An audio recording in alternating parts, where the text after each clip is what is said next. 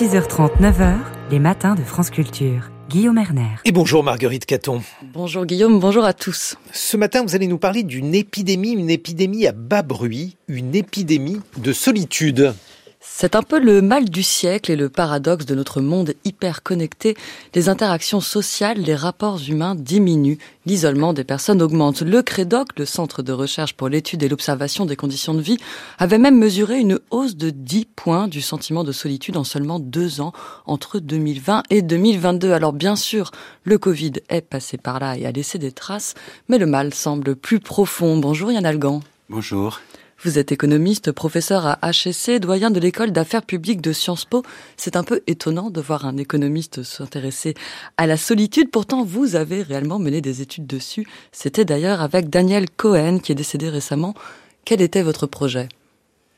Merci pour votre invitation et j'y réponds effectivement d'autant plus favorablement euh, en hommage à Daniel Cohen dont c'était devenu vraiment l'une des grandes euh, thématiques. Euh, le, le, point, comme vous l'avez dit, comme vous l'avez dit, c'est que la solitude n'est pas juste une grippe ou n'est pas juste liée au Covid. notre message est que ça s'inscrit beaucoup plus comme un, un, un, vrai geste civilisationnel, une vraie rupture anthropologique.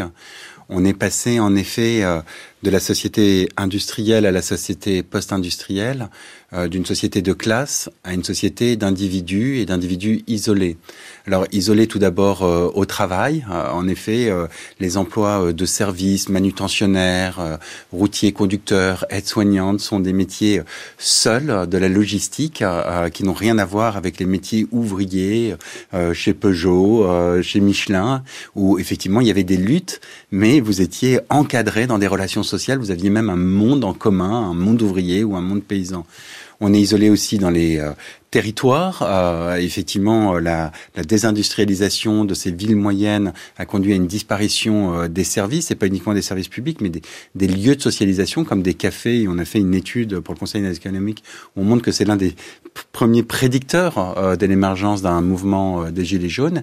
Et puis, comme vous le disiez, on est même isolé sur les plateformes. on fait, on accomplit nos gestes amoureux sur Tinder, comme dit Eva Hughes, just fucked.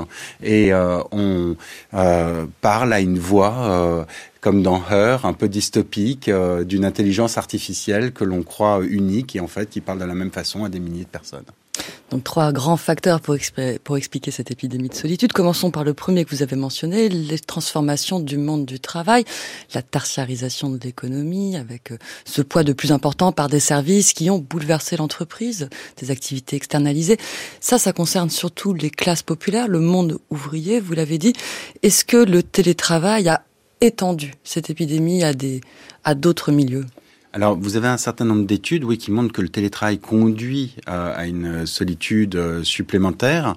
Euh, mais l'essentiel des, travaux, c'est se consacre vraiment effectivement sur la solitude des classes populaires, on va dire. Et j'aimerais signaler un livre magnifique d'un prix Nobel d'économie, Angus Deaton, qui vous, qui, qui s'intitule Mourir de désespoir, et qui montre en fait que c'est surtout cette catégorie, un peu ce qu'il appelle les petits blancs.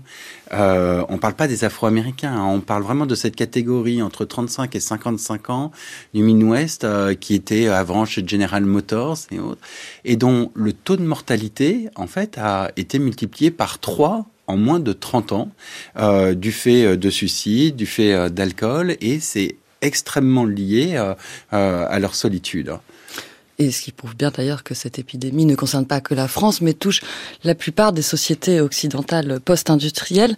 La seconde rupture, vous l'avez dit, Yann Algance, c'est celle des réseaux sociaux.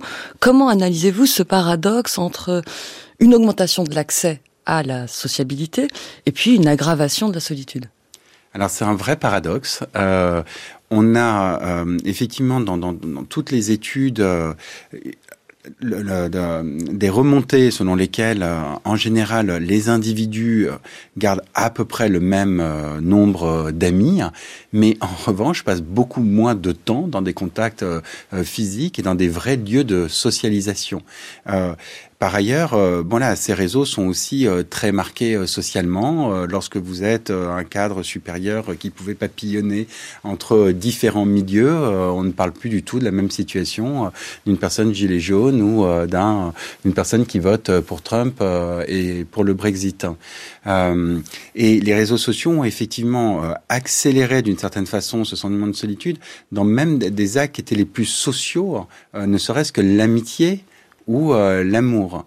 Et j'aimerais juste signaler euh, sur ce point un travail euh, assez merveilleux de, Durkheim, le, le suicide, qui essayait d'expliquer le suicide non pas de façon uniquement psychologique, mais par des régularités. Il avait cette image frappante en disant si vraiment le suicide était juste sur une problématique psychologique ou des personnes en dépression, on devrait avoir soit des femmes qui se suicident le plus parce qu'elles sont plus à l'époque, elles étaient plus en dépression, ou des juifs ou parce qu'ils sont plus en dépression. Donc à la fin, on devrait avoir des femmes juives totalement suicidaires, ce qui est, ce qui est absolument pas le cas. C'est les taux de suicide les plus faibles dans ces communautés parce qu'elles sont extrêmement encadrées par des relations sociales. Oui, ce qui va avec le constat qu'on se suicide plus l'été en ville, l'hiver à la campagne. L'idée, c'est que les phénomènes que l'on croit intimes et personnels relèvent en réalité d'une causalité collective. Le problème est parfois pris par les autorités euh, publiques sous l'angle de la santé, car on observe, il y a eu des rapports récemment aux États-Unis, des corrélations entre la solitude et l'incidence de certaines maladies notamment la dépression, la maladie de Parkinson. Une autre manière d'y réfléchir, et c'est la vôtre, Yann Algans, c'est un, angle politique. Vous établissez un lien entre l'isolement et le vote vers les extrêmes. Qui dit euh, problème politique dit peut-être réponse publique. Est-ce qu'on a des solutions? Est-ce qu'il y a un travail dessus? Oui. Euh, avant de passer aux solutions, il est important aussi vraiment de partager le diagnostic. Euh, la, la, montée des populismes n'est pas juste un accident de l'histoire, c'est effectivement, euh, selon nous, et c'est ce qu'on a essayé de développer, euh, notamment avec euh, Daniel Cohen dans, dans, un livre collectif, Les origines du populisme, ou dans, dans, dans les notes du Conseil d'analyse économique, on est vraiment dans une situation où le fait d'être seul, euh, développe un rapport blessé à autrui. Euh, et les votes extrêmes, en particulier les votes pour les partis populistes, sont souvent votes de personnes qui se méfient pas uniquement des immigrés, mais aussi de euh, leurs voisins, de leur propre famille euh, ou de leurs beaux-frères. Et ce rapport blessé à autrui vous conduit à une défiance très forte dans les autres, à une défiance dans les institutions et à un projet un peu nihiliste. Donc une fois que l'on a dit ça, on voit bien qu'effectivement répondre avec des politiques qui, qui sont qui ciblent un sécurité économique est très important pour pouvoir euh, vraiment euh, protéger les populations et qui retrouvent une confiance dans les responsables, dans les experts. Mais il y a un volet aussi de défiance dans les autres qu'il faut travailler avec des politiques de proximité. Comment est-ce qu'on réinvente un syndicalisme euh, à l'heure d'une société de services et non plus d'une société industrielle, d'une société ubérisée? Comment est-ce qu'on développe aussi des politiques éducatives où dès le plus jeune âge, on apprend à coopérer plutôt qu'à prendre juste des notes au tableau en silence pendant votre heure de classe? Euh, et on a des politiques aussi vraiment de socialisation dans les territoires absolument importantes. Merci Yann Algrand, merci beaucoup. Je rappelle que vous êtes économiste, doyen de l'école d'affaires publiques de Sciences Po et professeur à HEC. Et professeur à HEC, oui. Merci beaucoup Marguerite Caton.